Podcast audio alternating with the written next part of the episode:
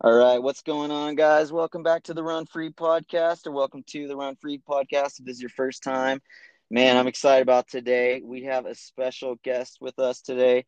Rachel Johnson is joining us from Lynchburg, Virginia. Rachel, what's up? Hey, what's going on?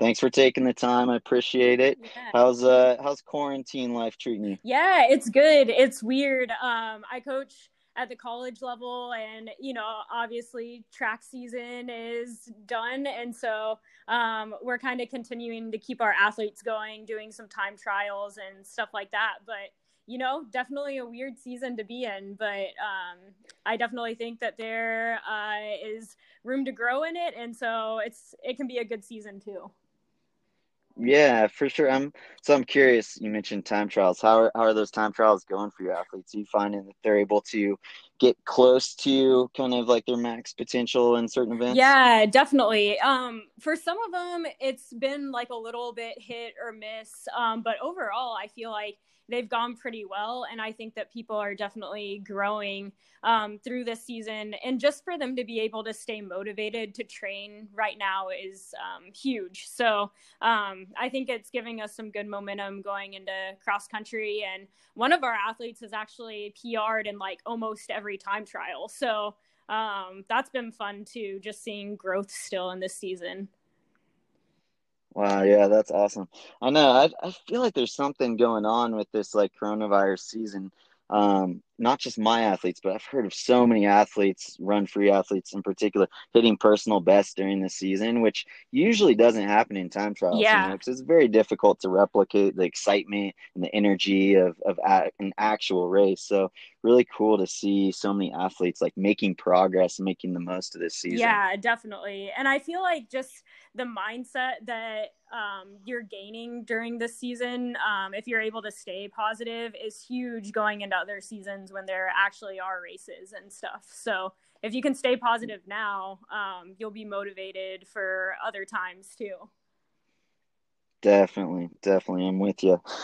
All right, cool. So we kind of jumped into conversation, but I wanted to intro Rachel a little bit for you guys who don't know Rachel. Um, Rachel went to Plano High School. Am I saying that yeah, right, Rachel? Plano Senior High. Yep.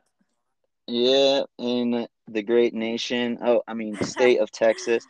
And uh, she was a stud runner there. She was the 2010 Nike Nationals champ and also the runner up that year. How did that look, by the way? How did you do both of those? Was that back to back? Yeah, that was back to back. That was actually that was a pretty tough uh, race schedule, but I kind of like didn't race that much at the beginning of the season, and then um, race like district, regional, state. And then regionals for Footlocker, regionals for Nike, and then uh, Nike Nationals, Nike or Footlocker Nationals back to back weekends. So it was a pretty crazy race schedule for a little bit. Um, but yeah, we got it done and it was a super fun season in the end. yeah, that's that's a pretty amazing double. Has anyone do you know I don't follow it super close anymore. Do you know if anyone's pulled off that double and won both of those? Uh, I wanna say maybe Katelyn Tuohy has. Uh, I'm not completely sure. I don't know if anyone's ever doubled and won both of them. Yeah, yeah, that is a super super hard double to yeah. pull off. So that was an amazing amazing senior year by Thanks. you. And then you uh, went on to win a couple state track championships in the 16 and 3200, and ran a personal best of 453 for 1600. Am yeah, I getting that right yeah. in high school? So pretty pretty stunning running there. Then went on to go to Baylor University, where you were a six-time NCAA D1 All-American, and then you just set a whole bunch of records for University of Baylor. Um, I got the 3K indoors, 5K indoors, steeplechase, 5,000 meter outdoors, and 10,000 meter outdoors. Am I yep, right on that? Yep. So a whole bunch of records there. How many of those are still standing? Um, do you know? Um, I think right now they all are for for now. So oh, wow. yeah, we'll see. Um, we'll see in a few years, but yeah, I think they're still standing for now. Yeah, dang, some some quality running there, and then Rachel went on to run for Furman Elite, and then I got to know Rachel a couple years back. She came to train in Flagstaff with Sarah and I, and I've been coaching her for the last two years. And she definitely still has her best running still in front of her. And she's not only running now, she's taken a head uh, women's distance position at Liberty University, which is why she's in Lynchburg. Um, did I say uh, that right? Well? I'm an assistant coach right now. So, but yeah, it is with the women's okay. distance. So, yep. Okay. Yep. So, so uh, you got a lot going on. Yeah. You're you're a busy girl for yeah, sure. it's super fun. Um, definitely different this year, balancing training still and um, coaching, but it's been a really fun year. Lots of growth. Oh, I'm sure. Yeah, and we're looking forward to diving into that on this podcast. And um, then you know Rachel has represented two U.S. national teams since uh, competing collegiately, so she has a ton of experience that we are really excited to learn from, and really excited that she's come on board with Run Free Training as one of our coaches. We are just like super blessed to have her as a coach. So thank you for coaching for yeah, us, Rachel. Thanks. It's been uh, really awesome having you yeah, coach. it's been really fun coaching too. So um, yeah, I really love training all my athletes and um, super fun. Yeah, yeah, it's been awesome. And uh, when I when I think about Rachel, so I've had the pleasure of being on the bike with her while she's working out, and uh, if I if you pin me down, you ask me like, what is Rachel like in training? Like, what does she bring? She she's one of those athletes who is going to give you everything she's got plus some. So she's one of those where you got to hold the reins as a coach because she's just going to pour herself out completely. And I think it spills over not only into your running, Rachel, but also into everything you do, whether it's coaching or whatever you're doing in life. You are a very passionate person that just pours yourself into what you're doing. So um, you definitely inspired me as a coach as I've been with you on the bike and watched you over the last couple of years and like i said really excited for things to come for you in the thanks. future yeah i'm excited too. So thanks for those words. Yeah yeah. So i mean i guess to start things off rachel we'd love to just hear your story. Um, what i thought would be kind of a fun way to kick off your story. You don't have to tell the whole story this way, but is describe yourself in the third person, like as a child. So think yourself like preteen years. Like, what was Rachel like as a preteen? Yeah, I think as a preteen, um, yeah, Rachel was like pretty ambitious still. I think, um, you know, I had a lot of um like dreams and goals and kind of like a lot of different things that I was really interested in. But if I got interested in something or like set a goal for myself, I was really gonna like go after it and do some research and like try to figure out how I could be the best at like whatever I wanted to do and how I could kind of like get it done. Um, so I think I had like a lot of different hobbies when I was younger and stuff and just kind of trying to figure out like what which one was the best one and which one I was going to be like the most successful at. And I think that um, from a young age, I really like loved doing sports and loved um, running in particular. So I played soccer and basketball and um, basically any sport where I could like run the most. Like I tried to play softball, um, but did not like it because there wasn't enough running in it. So, um, and then I landed on running finally and um, kind of did it ever since. But yeah, I think when I was younger, I was still pretty goal oriented and um, just kind of had like an inner motivation like that.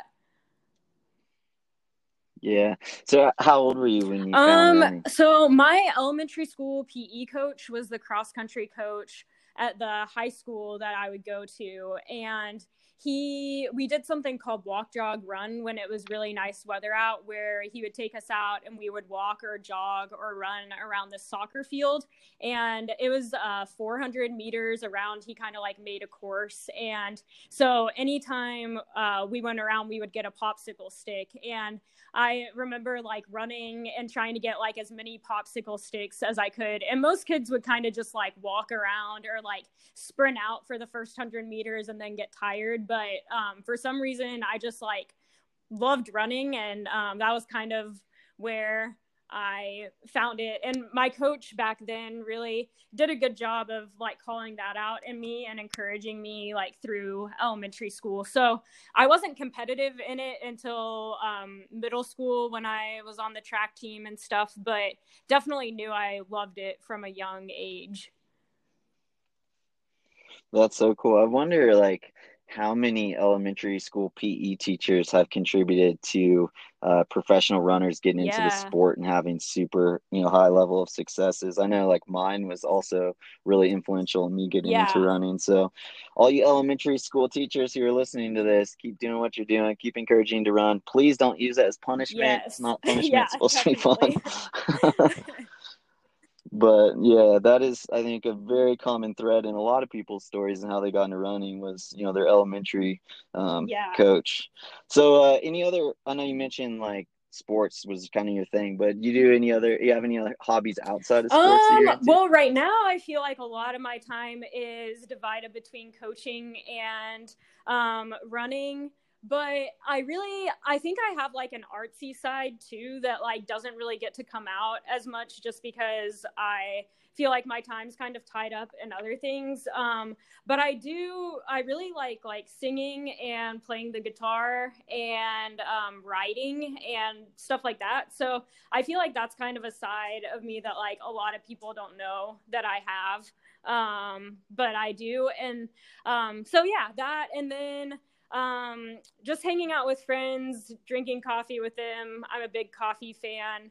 Um, and I also have a couple dogs. So those are fun. They're fun to hang out with. Um, Obi's trying to escape again. So um, yeah, but he keeps escaping from my yard. But uh, he's a funny guy. And so, yeah, I definitely like hanging out with them. Yeah, so you guys who don't know Obi, he's a miniature Siberian Husky. He came from the same breeder that we have all three of our mini Huskies from. And you guys who have Huskies, you know how they are and you know how they like to escape. So he's been he's been doing what he's yeah, bred to yeah, do. definitely. you can probably hear them barking right now because I'm trying to block off the place that he's escaping from. But um uh, no, they, they don't. don't like that. But he's funny for sure. All right, so a couple things you mentioned that, that I want to revisit there. Coffee, favorite uh, origin of coffee or favorite coffee beverage. If you go to a coffee shop, what's yeah, your what's your drink of choice? I definitely drink coffee black. Um, I like pour overs because you can really taste like the notes in the coffee and stuff. Um, usually, I kind of like stuff that's from um, Ethiopia or Kenya. Um, they normally have more of like a fruity kind of taste in them um, to me. And so, yeah, um, that's kind of what I would order normally at a coffee shop for sure. Yeah. Nice, nice. I know. Yeah, that Ethiopia stuff. If you get the right cup, it can be like yeah, super blueberry. Yeah, it's, it's crazy. crazy. Like you can actually. That was kind of the first time that I really like tasted notes and coffee was when I think it was an Ethiopian cup and it was like a blueberry kind of taste. Yeah. Mhm. Yeah, so good. And then uh, you mentioned being artistic. I had no idea that you sang and yeah, played the guitar. Yeah, thanks. I am not that great at playing the guitar, but I definitely like to sing a lot. So, um, yeah. So, uh, you I'm not gonna put a whole bunch of pressure on you to do this, but you know my podcast is like very bare bones, yeah. right? So I could use like a little run free intro if you yeah, wanna you know demo some stuff for me. yeah. Good luck with that. Good luck with that. Better you than me. I'd have zero listeners yeah, if I, I was the one time, doing that. So I, maybe I can make a little jingle for it. All right. Well, we look forward to hearing that next time uh, you guys hear the podcast and there's a sweet intro. You know who's responsible. um, cool. So let's let's go back into kind of like how when you got into running. I'd love to hear like what were some of the biggest obstacles, whether physical or mental, internal. What were some of the biggest obstacles you faced as you were entering yeah, the sport? Yeah, that's a good question. Um, I think like when I was getting into the sport um, was more like when I really got serious and was like, okay, I'm gonna train like every day for this. It was kind of in high school, um, and so my elementary school coach was the uh, cross country coach, but he was on the guy side, so. Um, I had a different coach that was on the women's side, and I feel like she didn't know like quite as much about running and um, training and I don't think she really like pushed me quite as much. She was a super encouraging coach and stuff. So um, I appreciated her for that. Um, but I think I kind of just needed a little bit more guidance, like training wise. Um, so I think that was something that was tough for me um, at the start was just like wanting to be better but not really knowing like how to get there and so i eventually joined a club team in dallas and um, kind of like started learning how to train there. But yeah, that was a weird time because my parents didn't run when I was um, younger and had like no experience with running and stuff. So I think that they um, like they couldn't really help me and um, yeah, so getting a club coach was kind of a big thing for me. But I think that was a big um, barrier at the start was just like not really knowing knowing I had like a talent for something, but not really knowing like how to use it well. Right, right. So I'm super curious how you juggled those two. So how old were you? Um, you I think I w- that was my sophomore year. Um, right, like in the middle of it. I kind of like had a goal that year that I wanted to make it to state in cross country, and I was able to do that, but felt like I was kind of just like flattening out and not really getting that much better. Um, so that was kind of when I decided to like pursue um, a club coach. So yeah.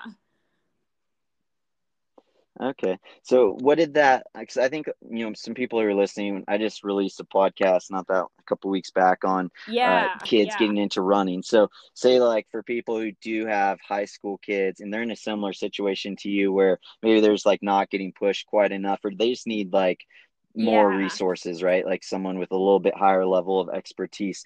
So, what did how did that look like for you being on a club, and then also you're still representing yeah. high school, yeah. right, in cross country so track? My club team was basically we met on like harder workout days, which were Tuesdays, and then if we didn't have a meet on Saturdays. Um, so really, I would only meet up with them once or twice a week, and then we would get workouts for the rest of the week. Um, and my high school coach was really, like I said, she was someone who was really encouraging. And so um, she was really okay with me doing all of the workouts uh, with my club team and kind of just said, like, however you need to train, like, you can do that. And so she let me be really flexible in how I was using my time while I was at my high school. So I was on the schedule for my club team, but um, just running like the workouts at my high school for the most part. And then on tuesdays i would go and work out with my club team. So um, i had it really good. I think um, other high school coaches of athletes that were on the club team weren't as good at working with athletes. And um, that was tough for them because their coach would plan like a hard workout day when we had a hard one at um, Striders, which was the club team that I was on. So they would like purposefully like try to make it so that they couldn't go to practice and stuff. So um, yeah, it's like a weird balance for them, but for me, uh, it flowed really well. Yeah. Well, I am like super inspired by your high school coach to have the humility to be able to let you go and like let someone take the reins who yeah, you know yeah. had more knowledge um that is that really just strikes me as an amazing quality that your yeah, your high definitely. school coach had so yeah hats yeah, off for to them. sure yeah coach pittman if you're listening thank you yeah yeah like that is that is really really inspiring um and one of the things you know i've worked with a lot of coaches throughout my career and i remember one of the things that struck me most about one of my coaches that I had the opportunity to oh, work oh, yeah. with was with jack daniels who he's like one of the best in my mind he's like one of the best, Yeah. if not the best coach in the world in terms of knowledge. Like the amount that guy knows is just incredible. The amount of experience he has working with world class athletes in the lab and coaching directly is incredible. And yet, like I found him to be the most humble coach I'd ever worked with, where oftentimes I'd ask him questions Yeah. and he'd be like, I don't know. And you know, whereas like a lot of coaches, they they want to put up a, a face of like I know everything, like you can trust me, like I know what I'm doing, and I need to always provide an answer. But he's like very Yeah. quick to just be like, I don't know. And so I find that super super inspiring and a really um, I think helpful quality for coaches and parents to have. Yeah. Yeah. I think, oh, sorry, go ahead. So um, yeah, we read um, Oh, no, go ahead. this book, like the whole athletic staff here, uh, that our AD kind of gave all of us this year, and it's called uh, "Hungry, Humble, Smart," and it's kind of like the qualities that are really good for um, leaders to have. And yeah, humility was definitely at the top of that list. Just like being able to know what you're good at, but then also know um like when to ask for help so yeah i think you're spot on great quality for right. parents and coaches to have. Yeah. Yeah, Yeah, that sounds like a cool should. book. I'll have to check that out. It sounds like a good one. So obviously, you know, as you transition to that club atmosphere, that really worked for you, right? Because then your junior yeah, year, you had yeah, a really definitely. good year, I correct? dropped some big PRs and um yeah, kind of like got on some coaches' radars just heading into um senior year where, you know, that was important. Right. So I'm curious, like from a physical standpoint and a training standpoint, how did your training change from your sophomore to junior year that allowed for yeah like well I a i big think i was probably doing about um like 20 to 25 miles. Um and i definitely upped my mileage some like safely and over time but i think i kind of got to um around like 40ish miles. Um it- which I guess like I felt like I could handle and felt like I was recovering from. And then um, just like doing more workouts and stuff, I think we did a lot of kind of easy runs and um, things like that, but adding in some more tempo runs and the speed work and also just having like different phases. So if anyone's really familiar with um, like training styles, we were on the Lydiard um, training plan, which uh, you kind of build a base with a lot of tempo runs and fartleks at first, and then you go into a hills phase and then a speed phase at the end. Um, so that was kind of like what my training was like in high school. So I think just like being able to train with more like science behind it and um, just increasing the level of training too um, was really what helped me to get better. Yeah, yeah. So were you doing like three workouts a yeah, week, two workouts a usually week? How often were you um, going? two like harder workouts and then one like lighter workout um, on Thursday. So we would go like Tuesday, Thursday, and then Saturday we would either have a race or another workout. Yeah. Okay, nice, interesting. And were you guys uh, doing any Um, weight training when did you're in high some school? like a little bit on my own. He, my coach, like encouraged us to do a lot of core and um, things like that. And so, yeah, I would do like a little bit on my own, but that is something that I feel like I could have added more into my um, to my training. I feel like when I was in high school, the um vibe around like high schoolers lifting was kind of like oh you'll like get hurt if you lift like too much as a young kid um but i feel like with everyone and this is with like any sport you just have to be able to listen to your body and kind of know when to push and when not to Yeah.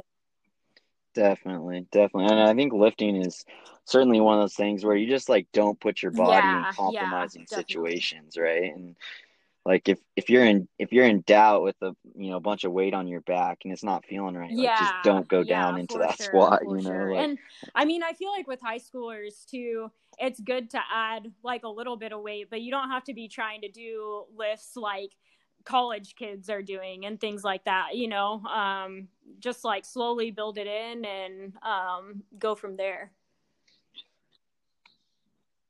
Yeah, yeah. Cool. So then, how was the transition to college? Because I know we do have some listeners who are in high school. They're maybe going to college next year, going to college in the next couple years. How was it for yeah, you? Yeah, it was definitely to tough. Um, I feel like you know when I was in high school, I was kind of out there winning a lot of races and pretty far ahead of people in um, some races, not like the big ones like nationals and state and stuff. I definitely had competition there, but some of the races early in the season, you know, you're just kind of like out pretty far ahead. And even if you do have competition later in the season, there's not like a ton of people that are running with you. So I think the huge transition for me in college was that it was just so weird to like be having a good race, but be like in the midst of a giant pack of people. Um, and so I think that really took a toll on me mentally. And I kind of had to learn how to be confident in myself and really be able to um, like be comfortable racing around a lot of people. Yeah. So was that like how did that look for you? Was that something you just had to kind of grow into and it took a period of time or was there a moment where you like okay yeah i, I think there was definitely um, a lot of growing in it. I actually i went to a sports psych um, who really really helped me and um, we worked on a lot of visualization in races and stuff and just like visualizing being calm but being around a lot of people um, and visualizing like having a good race and like how I'm going to feel during it and being like relaxed while I'm running and kind of just getting back to feeling like myself running because for the first couple of years in college, I don't really think that I felt like myself running. Like, I feel like I was trying to prove myself um, to others around me um, and things. And so I think just kind of letting that go and being able to relax in a race and be confident in myself was um, huge. And yeah, I definitely um, love sports psychologists. I think that they are awesome in helping athletes. Definitely, definitely. That's that's cool. I'm glad you brought up visualization because I think that's super important. And you're you've actually produced one visualization yeah. that we got coming out with Run Free, which I'm super excited about, and we'll have to get some more out from you because obviously that's been super beneficial for you. So, how many times like did it take do, going through this visualization? Yeah, well, I kind really of started my um, sophomore year at the end of sophomore year, and um, I think I was kind of burnt out at the end of that season anyway. And um, not that it was a lost season, but I was just like really tired by the end of that season anyway, um, just like mentally, I think. And so um, I don't think that I really kind of got the hang of things until junior year um, in cross country. And um, I think like having a whole summer just to like train and really like get in that good mindset really helped where I was kind of like away from races for a little while and could just like build some confidence in training and stuff and then bring that into races. Um, and then I kind of continued to keep working with that sports psych um, going into junior year and um, yeah, slowly just started working up to being more at the front of races and being calm and collected like in those groups of really good runners and um, yeah, it just kind of clicked. Yeah, well, that's cool. So going back to visualization real quick, um, then we'll continue on with your story. But so now that you're coaching athletes, what's how do you tell your athletes to visualize? Like, what does it look like for them to visualize? Like, what's your like are they doing it once a week are they is there a certain program they're listening to do you just tell them to do it like in training or on their own in their dorm yeah, rooms so like what does it look like for your athletes it, um, we just started doing it more in like indoor season. Um, for some reason, I don't know. I it wasn't something that like came to my mind a ton in cross country, and we would definitely try to like get in the right mindset and um, you know have a good team meeting before races and stuff. But really during indoor, I was like, I should really add in some visualization for my athletes. So the day before they would race, we would kind of go in the team room and just um, or wherever we were were like in a hotel or something and um, do some visualization and um, it, it was pretty similar to the visualization that I recorded um, for us uh, for Run Free. So um, yeah, definitely listen to that and uh, that's kind of what we were doing during indoor season and then i actually recorded it for them so they kind of had that vis- visualization if they wanted it and um, i kind of added that into their training logs too is like hey do this like a couple times a week especially on um, race week and stuff. So yeah So when you had them start doing their visualizations, was that something where you saw like a huge difference in performance right away, or has it been just kind of like a gradual like improvement, or you've noticed some kids commenting like, "Hey, that was really helpful." Like, what have kind of like the results of implementing yeah, visualization um, been well, for your crew? Immediately, right off the bat, people are definitely relaxed after they do the visualization. You know, we kind of like dim down the lights and everyone's closing their eyes and just like relaxing and um Um, that kind of sounds silly, but I feel like that's a big thing going into a race. If you can go into it with a relaxed mindset, I think that's way better. So um, like the day before just doing that and being able to calm yourself down and not having all those nerves like rushing around um, everywhere i feel like has been big for them. And they definitely say that it's helped them during a race and things like that too. And i think this year their confidence the confidence on the team has just grown a whole lot. And um, it's cool. I think some of that is uh, visualization. And i think some of it too is just um, like I really try to show my athletes that I believe in them. And so, um, like having someone who believes in you and just like wants you to be doing your best, but isn't putting like a ton of pressure on you to do that, I feel like is a great way to help motivate people and um, get them like in the right mindset for races. Definitely. Uh, there's just so much power in like seeing yourself do something. And they've actually like shown that like yeah. so you know how like every time you think a thought um, or have an experience like it it drives a neurological pathway in your brain. And it like it's like a it's like a canyon that gets formed and all of a sudden it gets yeah. easier and easier for this thought to keep happening you know? Like it it's like creating like a, a space for this. And it's the same that's what visualization does. It's like it's just yeah. as powerful yeah. as if it actually happened you know? So we all know like when you've done something before it's easier to yeah. go back and do it again you know physically speaking and this that's what we're doing with visualization we're like we're we're like basically tricking the mind that this has already happened and now it just got to go back and do the same thing that's already done a whole bunch of times and that neurological yeah. pathway is already like really driven in there so so so yeah, powerful sure. i'm really glad that you have your helpful. team doing that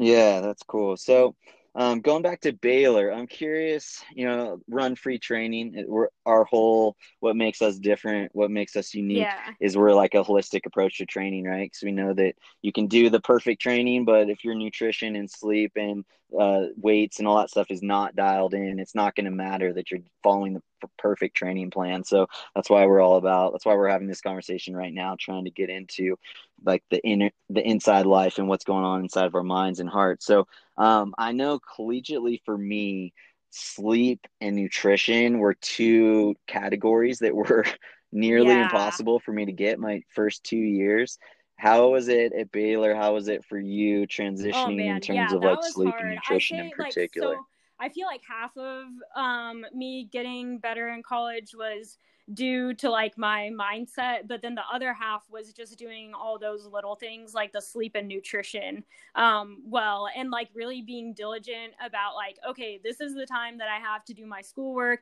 this is the time that I have at practice. This is the time I have with friends. And like, I'm cutting it off at this time so that I can sleep. Um, was like something that I really had to learn. And um, it really helped me just to like, get a schedule down for the day and like write out what I needed to do and when I was going to do it um, so that I kind of had like time slots. And then that way, when I was doing something, I was able to stay like fully focused in the moment. Um, so I feel like that was something that really helped me. And that was another thing my sports psych really helped me with was like, um, I got really nervous about like not having enough time to do everything that I felt like I needed to do. And so um, just being able to have that schedule really made me a lot more like relaxed and calm. And I just knew I was going to be able to get everything done and that I would have time to get in the sleep that I needed to. Um, so having that in place was super important. And then um, the new, oh yeah hold on, say Rachel, before you move on, I want to I want to just pause on that because I think that is like a gem right there. Like what you just said and your experience with that. I think for people who are, man, because I, I don't think I'm alone in this. Like just being really scattered, whether it's in my mind or in my day, and I'm just running from like to do to to do. But I loved what you're saying about your schedule and how that actually like allowed you to be present in what you were doing. So, like for our athletes who are listening to this, guys, like this might be something that can be hugely helpful for you, even like in our current like quarantine situation, like having a schedule being like, okay, like this next hour is about personal development and I'm gonna spend this time like reading a book that I want to read, or this next hour is about you know tutoring my kid in school, whatever it is, like what you said about having a schedule, I think can be super transformative yeah. and really helpful for people. So thank you for sharing that, Jim. I just wanted to reinforce that yeah. before you yeah, moved on definitely. to nutrition, yeah, but I, think, I, do want to hear about um, that. That's huge, and just I feel like I feel more accomplished too at the end of the day, looking back and saying like, man.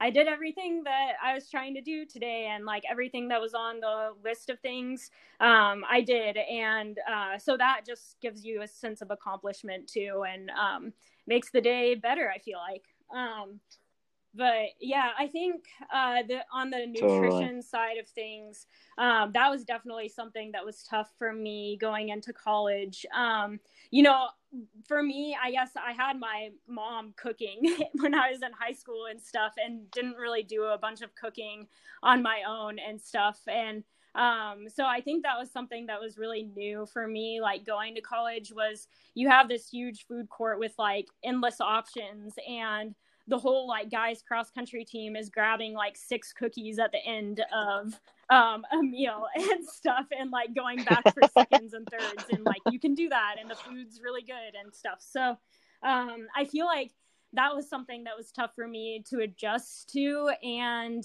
um, yeah i feel like i kind of had to get a handle on that before um, i like started dropping sometimes. And um, I don't think that I've talked with you about this, but um, when I was going into um, or in my during my junior year, um, I actually got like really like obsessive about that stuff and um, I like developed an eating disorder like during college. And so um, that was something that I went through during college where I feel like, you know, nutrition is a balance and you can't be eating like six cookies as a dessert every single night, but you also have to be able to fuel yourself well so that you can um, like run fast and stuff. And so, um, yeah, I definitely think like, uh, I lost a lot of weight during my junior year and I started PRing by a ton as well. And I think that's kind of something that contributed to success, but then I went too far in it. Um, and ended up having to go like to rehab for it and doing all this stuff. And um, eventually, I say all that because eventually, at the end of my college career, I gained back a good amount of that weight and was kind of like at a healthy weight and was still continuing to PR and stuff. So I do think that there's a sweet spot for athletes where it's like, okay, if you are like this weight, then you're probably a little bit too much um, for yourself to be able to PR well. But if you go under it, then that's not good either. So I was PRing and like doing my best when I found the right weight for me, which like wasn't too heavy and it wasn't too light. So um, I think just finding the balance of that is super important. Yeah, wow, yeah, you've definitely um, had an experience. I think that actually a lot of people have had. Like, I can relate to that on a really big level myself. Like, towards the tail end of my pro career, getting down 127 pounds at five foot ten, and being the, the only difference. And I think this is really interesting because I think oftentimes you know this gets yeah. pegged as like a woman's runner issue when it's really not. Like guys like we might be going back for six cookies, but there's also like oh, guys oh, yeah, out there who definitely. are like you know they have eating disorders and like like I probably you know I never got diagnosed or whatever but like the weight I was at was super unhealthy and not you know I, I'd probably be diagnosed as having an eating disorder when I was towards the tail end of my pro career too. So it's not just a, a woman's issue and i think it's really important that these things are talked about and and the information is shared on like like things that were helpful for you to like get through that so i'm curious now like obviously you're a coach as well now. So how do you talk having the experiences that you've had collegiately with the nutrition with the eating disorder like how do you talk to both oh, I guess you're in charge of the girls on your team. So let's just stick with that. But how do you, how do you, what's your approach with girls who, and you, yeah. you might even notice like certain girls might have tendencies towards this, right? So like, how do you talk, yeah, how do you have those conversations think, with kids um, on your team all, and with like, athletes that you coach? is just being like vulnerable with people. Um, so I ended up kind of like sharing my story and, um, including like you know battling an eating disorder and um, you know body image and stuff like that and um, after i kind of shared that i shared it like with the whole team and after that a lot of girls came and talked with me about some of the stuff that they were going through and um, so i think just like being open to them at first and like being vulnerable myself created space for me to be able to talk with them about some of that stuff because it's like okay well this is something she's dealt with um, and, you know, I feel like with eating disorders too, it's always something where like those thought patterns are can still like so easily come back. So it's always something that you're going to be battling even when you've like recovered um, from it. And so like it's something that I've dealt with and something that you still have to be aware of in yourself right now. So I feel like that's made it easier for me to connect with people, um, just being open with them at first. Yeah, I think that's why, you know, they say like your yeah. greatest struggle will become your greatest area of ministry and helping other people, you know, it's because man, when you know someone's gone through it, you, you, they're like a brother or sister to you, right? It's like you yeah. feel just totally open and like you said vulnerable with them. So I'm I'm curious, like you know, you mentioned like the thoughts and the mental stuff. So I'm curious, like what things really helped you get out of that eating disorder. I know you mentioned going to like rehab for it. Like, what were the things that you learned in there? The thought patterns that you had to develop. Like, can you kind of walk us through like yeah, well, I think you so. Kind of like getting out of that. Rehab. This all kind of started like my junior year. Um, going like at the end of cross country season.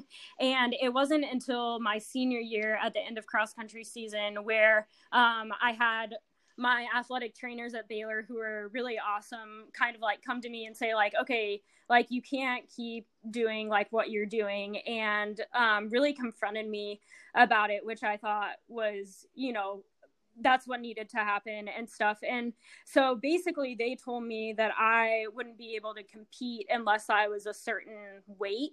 Um, and so I think for me, uh, just because, like I was saying at the beginning, I've always been so like goal oriented, you know, that was my senior year track season coming up. And I wasn't about to just like not race during it.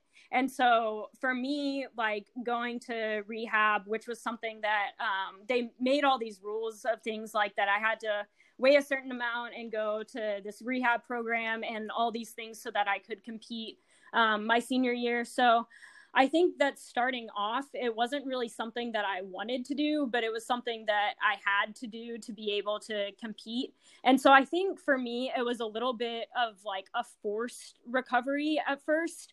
Um, and then after that, I feel like just being able to be like in the rehab center and like talking with some psychologists and like other people too that had problems and building that community and being able to talk with it um, and the open about people or about it with people was huge um, because then it wasn't just like this thing that was kind of like a secret to myself. It was something that was like out in the open, and I had other people to lean on um, with it. So I think building community and uh, people around you to keep you accountable is something that um, really helped me. And um, that's kind of like you were asking how I deal with this on the team too. That's kind of how I deal with it with my athletes as well. If like someone comes up to me and maybe they're not their ideal weight, like they're maybe wanting to like lose some weight, it's like, okay, well, let's do this in a really healthy way. And I'm glad that those people come to me and like talk with me about how they want to do it because then I can keep them accountable and kind of check in with them every week and be like, what are your thought patterns and how are you doing with this and stuff. So um, I think having accountability and just people surrounding you um, is really good. And that's kind of eventually what helped me to get out of it. So at the beginning, I didn't really feel like I wanted to, but then um, having those people around me uh, to support me really helped out. Wow, that's really cool.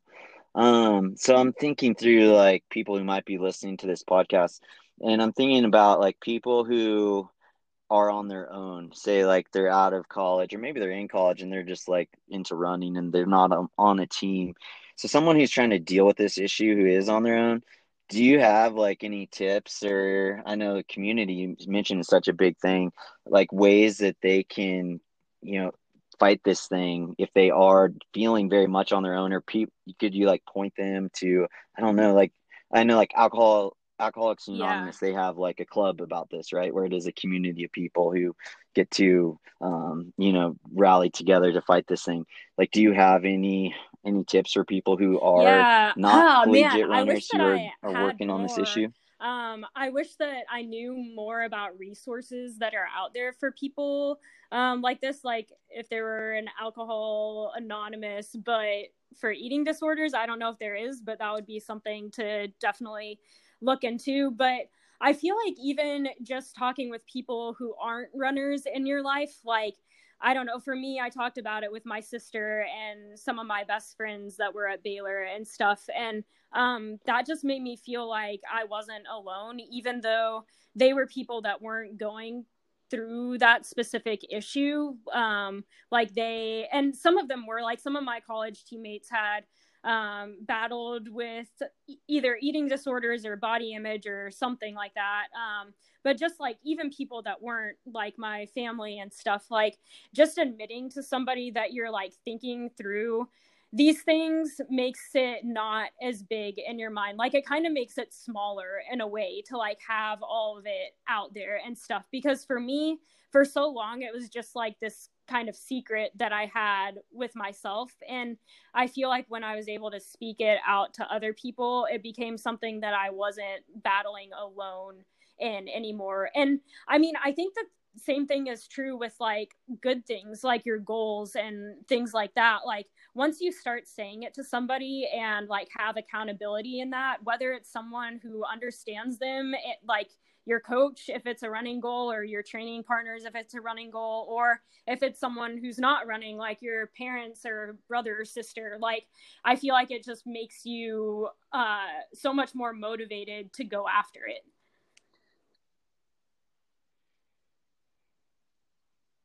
Totally. Yeah, there's something about like speaking things out. Like the power of the tongue is is so real. Man, there's so much good stuff in what you just said. I've my head is starting to get sore from nodding. People can't see me nodding in my car, but so I think uh, touching on like some of the things you said like being having it out in the open, you know, and like not having a secret about it, like talking to people about it. And even for people like you mentioned, like your sisters you could talk to, like there's got to be like some, like if you're listening to this podcast and this is an issue that like you are battling on your own, like I guarantee you there's someone around you who cares and wants to know about this. And like, by speaking it out, like Rachel is saying, it's actually going to make it smaller and it's going to make it easier to deal with this thing. And it's just going to, I think, unload like a whole bunch of weight off you. We talk about run free training. That's what it's all about is like unloading that extra weight we're carrying around. And I think sharing secrets with people we're in community with is is so helpful in that. So and know yeah. if you're a run free athlete, like you this is something you can talk about with your coach. Like we want to help you with this issue if this is something and I've done podcasts on this before and Rachel, this is the next thing I want to ask you about, but is how do you find that healthy weight? Because like your trainers gave you this weight to to hit before you could compete, which was really brilliant on their part. And I don't know if it was intentionally brilliant, but like you are so goal oriented and and like yeah. you've mentioned a number of times in the podcast, and they use that that that motivation to like yeah. like dangle that carrot out in front of you and like you went right after it and got it, you know. So yeah. Yeah like so like that's i think something to be said for like overcoming issues like this is like knowing yourself and knowing like what like gets me super motivated yeah. like really fired up. And for you it's like having that tangible goal to go after and they they use that to like help you get out of this you know? So but how yeah, did they well, find that it was kind of number? weird. like so i'm super they just curious went about that. off of um like bmi i guess and what like uh like you know with bmi they have like underweight numbers and normal weight numbers and then overweight numbers. So they just wanted me in that like normal range. And i think that was kind of just like the um the base where I like needed to be, you know, but that wasn't necessarily like, okay, this is the best weight for you to be able to like run your best. So um, I think for me, it's just kind of been um, figuring it out over time. And I mean, even like experimenting with it because that was kind of my senior year. And so, um, like, I was done running in college and didn't have my athletic trainers to really be there and like help after that. So, um, yeah, I feel like it was a lot of like experimenting. And then eventually I just figured out, you know, like when I eat when I'm hungry and like don't eat if I'm not hungry, that like is the best indicator for me of like eating well and stuff. And um so i feel like that's kind of just what i do now and that seemed to work for me. Um but yeah i don't know. That's that's something that is hard to figure out too is like what your ideal weight could be.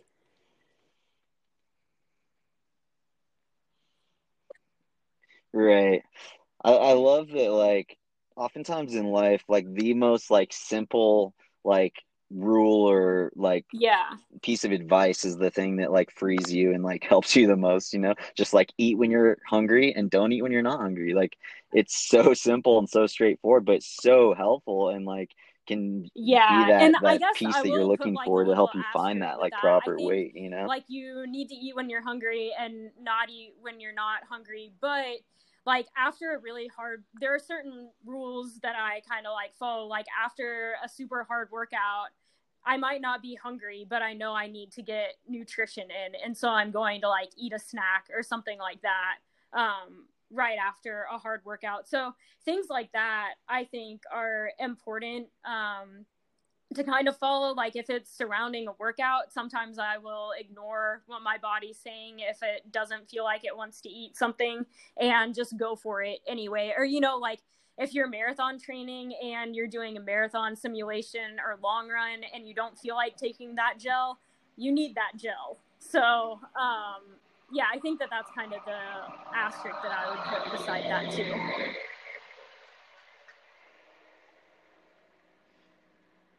Yeah, I'm I'm glad you added that. That's that's really important because there are times when yeah, you yeah. are but not feeling a certain part, way and you need to, to body, act like a different way. Anyways, so all right, right, and then I also yeah. like would add to that too, like as long as you're eating healthy foods, um, because like if you're eating, I was using this as an example, yeah. like I can eat 400 calories of like say like Fritos or something, and it goes down super easy. And like I'm still hungry, right? Yeah. But if I eat 400 calories of a sweet potato, that's a 20 ounce sweet potato, yeah. and my stomach is gonna be full, and I'm not gonna be hungry for a while. Yeah. You know, so. I think it's got to be like God foods, you know, like as yeah, natural as possible definitely. foods for that to like really take hold and work. So I'm curious. I know you mentioned like with some of your athletes who do. I mean, that this is the tricky thing with running, right? Is like weight is definitely an issue, and uh, a lot of people they do need to like lean out a little bit in order to run at the right weight. Like, yeah. so obviously we want them to be strong, but they also need to be like lean too. So, um, I, want to ask this in two different categories. So the first category is for like the person who is say maybe come out of an eating disorder or has these tendencies to fall into like disordered eating and thinking. how what would be a proper strategy a healthy way for them to lose weight and then the second category for someone maybe you you know hasn't had this issue before but like what would you tell them is a healthy yeah, strategy for them to lose like, weight and they might be the same hmm, that's so a good question are, no worries um, on that actually i might have to come back to that one because i don't have an answer like right off the bat yeah okay yeah, no problem.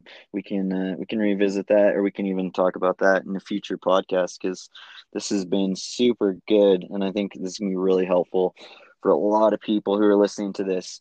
Um, all right, cool. So let's uh let's keep moving through your story. We have a little bit of time left. We're not gonna yeah, get through nearly all the questions that I had for you, so we might have to have you back on at some point.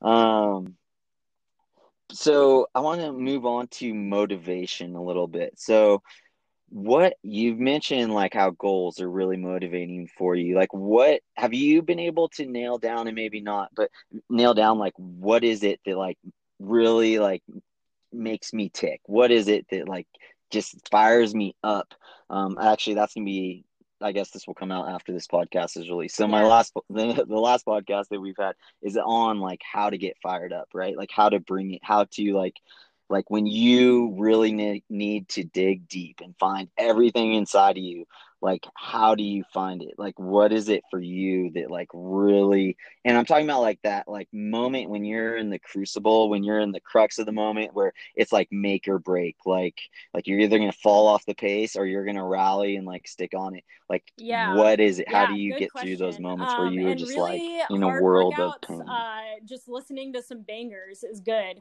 Um no i'm just kidding. Uh but music does actually help me a lot while i'm uh working out. But uh, but seriously, though, I feel like uh, just being able to set those goals like beforehand and like know what I'm doing and what the purpose of the workout or race is, um, I feel like is something that will help me to stay motivated like through through the whole thing. And um, just being able to find motivation like within myself and not motivation from like okay i have to prove myself to this person or um, you know i'm racing like because of this you know? Like i think if i can just race because it's something that like i want to do and for me to um, you know like i am a christian and so i want to like glorify the lord with like my talents and um, gifts and abilities that he's given me.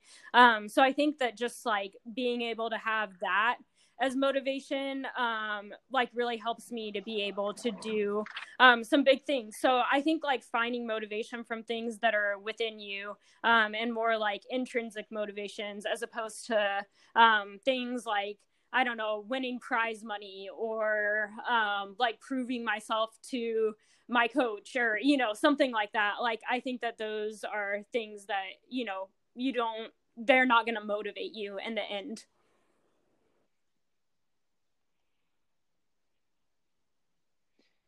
Yeah, yeah, definitely.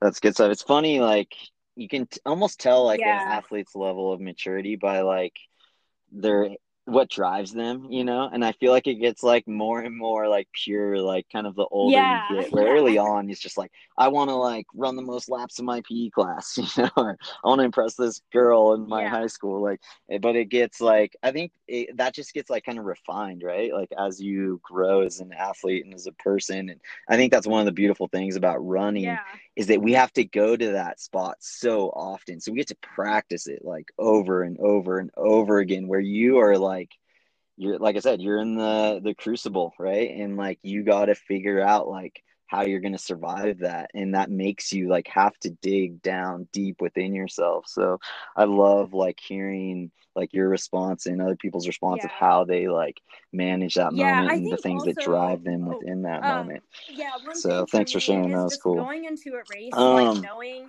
that there's going no, to be a moment when it really really hurts. Like i think so many times like we visualize a race or like think of a race and be like okay i'm gonna feel mm-hmm. smooth and feel good.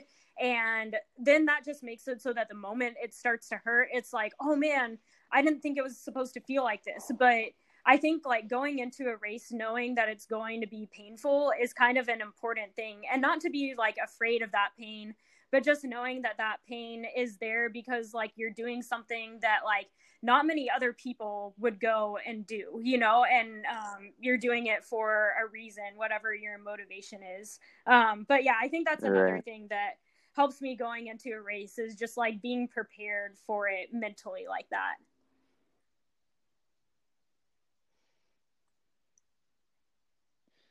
Totally setting that expectation. So I'm curious. Um, I'm explaining to you a phenomenon that I've experienced with both me and athletes I've coached, and I'm curious if it's true for you and athletes that you've coached, Rachel. But it's this that like I love it when either I or my athletes have a really crappy pre-race workout, like the workout like three days prior to the race, because just for that reason of what you're talking about alone. Because if yeah. you have an amazing workout and you float through it, the workout before, then you expect the race to go that way too. And you're like, I'm gonna feel amazing. I'm gonna float the whole time. It's not gonna hurt. Like you just set this like yeah. really unrealistic expectation, and then that almost always does not work out, you know? Whereas like like I've said all the time, like I yeah. would have a really hard time running two miles at goal marathon pace three days before the race. And then I'm like freaking out on the inside, but I'm also like preparing myself that, hey, this is going to be a battle and this is going to be a war. And like, I need to prepare myself to suffer here. And having that mentality on the starting line has been like yeah, way more definitely. I mean, just expecting like to float through. So have you experienced that at all with you or your athletes? A certain way a couple of days before a race, it like means nothing to me. You know, like I've had –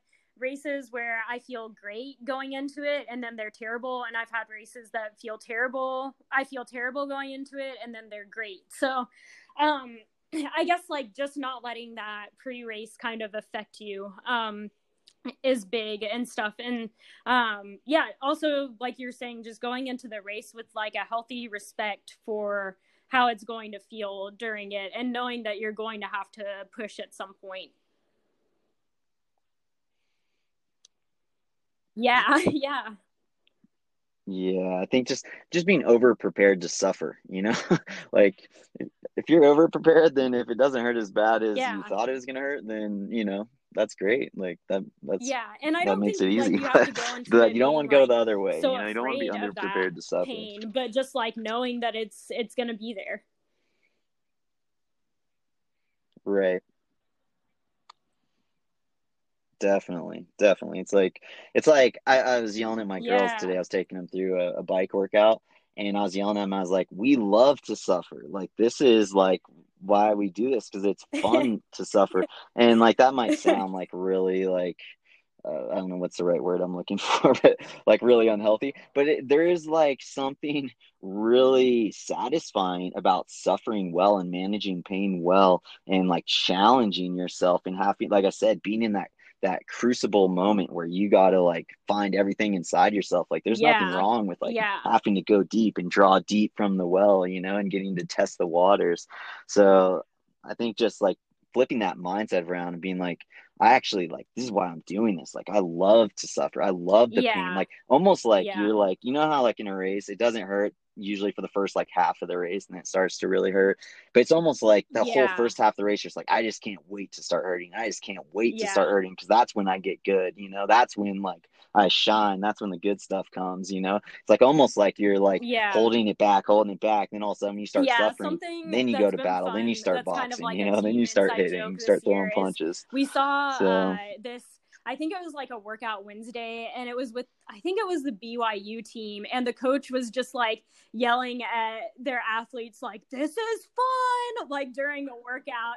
And so Isaac, the uh, men's coach, and I have started saying that like during workouts and races, and some of my athletes will start like laughing during a race or something, or at least like smile in the middle of it, which is kind of fun. So I like seeing that. Yeah. That's yeah, great. Yeah. yeah. It's funny how like laughing or smiling in a race can yeah. make you like just relax, right? And then you're able to like start performing a little better. So all right. Yeah, so we'll fun. have to start trying that all all uh, run free athletes when you're hurting. This is fun. Uh, well, speaking of that, this has been really fun, Rachel. Thank you for taking so much time with us. I want to just end with man, I had so many more questions. It's hard to hard to pull the ones now that are my favorite questions to ask. So I guess I'll just end with this. let's run through each one of the categories of run free training and just share. It doesn't have to be the most. I'm not going to pin you down. Be like, what's the most helpful tip you have in the nutrition category? But just you know something that's been super helpful for you that you've learned um, throughout your your long and storied career as a as a yeah. runner. Um, in each one of our categories, and if you can't think yeah, of something, just pass to the next one. So, um, let's start with sure nutrition. A good post workout snack. I think that's a big one. Yeah, um, nice. I like, and I and what does that look like for you? How do you define well that? On this and me well on it, something with a good amount of protein and carbs in it. Um, fats like not really um, what you want to be getting in at that time, but um, something with protein so you can build up your muscles and um, carbs too. So um, sometimes it's easy to pack for me to pack like a bar, like a Clif Bar or something like that. Yeah. Um, other times, like a protein smoothie or something like that is good. Um, but yeah.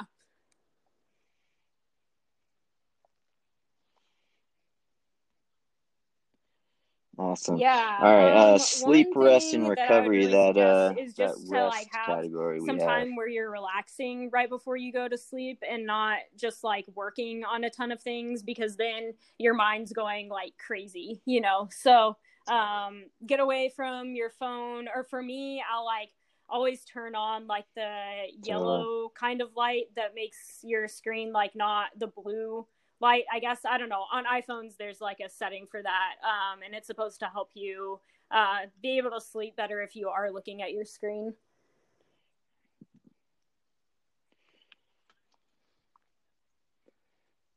Yep. Also, on that note, Sarah does the same thing with her phone, by the way. But uh, natural fire it doesn't have any of that blue light so yeah. you're fine with like so if you want to do like some candlelight reading or like we had a bonfire at my house last night like that kind of light is is good. No problems with that one but otherwise yeah putting on that like blue light blocking um, on your phone i think is super helpful so good tip on that.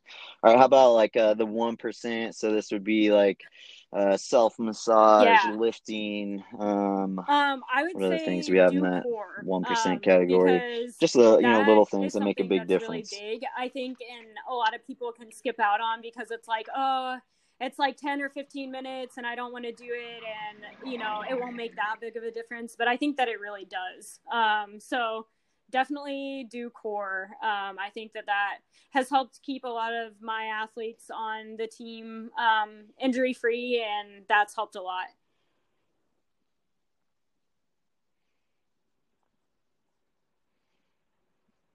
Totally, and uh, yeah. and Rachel's gonna throw up her. We're gonna have her run her uh, core routine on our Run Free YouTube site, so you can check that out. It'll be good stuff.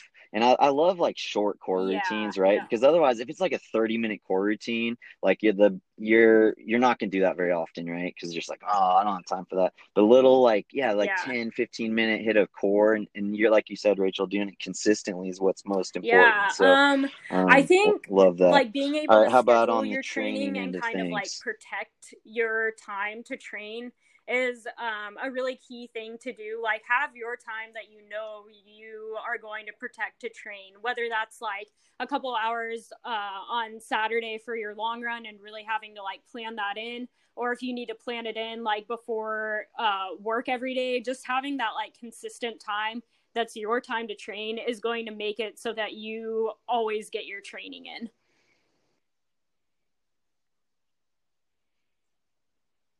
Yeah. Yeah, yeah, I love that. love that.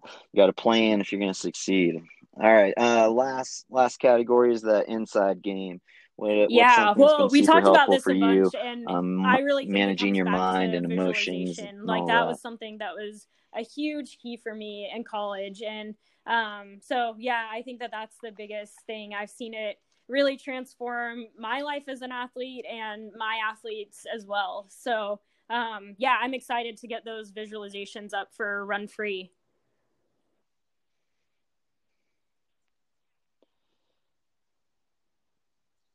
Yeah. Awesome. Um, and then uh, last question: Where where can people find you so, on uh, yeah, on social media and all that? There. Um, yeah. Rich runs world. I know it sounds so like it would be. Where, where did you get the name from? I feel like I don't know. Like a, I think I thought TV it show name or really something good. like that. Um, so I don't know. It kind of had the R sounds going for it. Um, so yeah, that was just what I came up with whenever I was in college and Instagram was uh-huh. becoming a thing, and it's just stuck.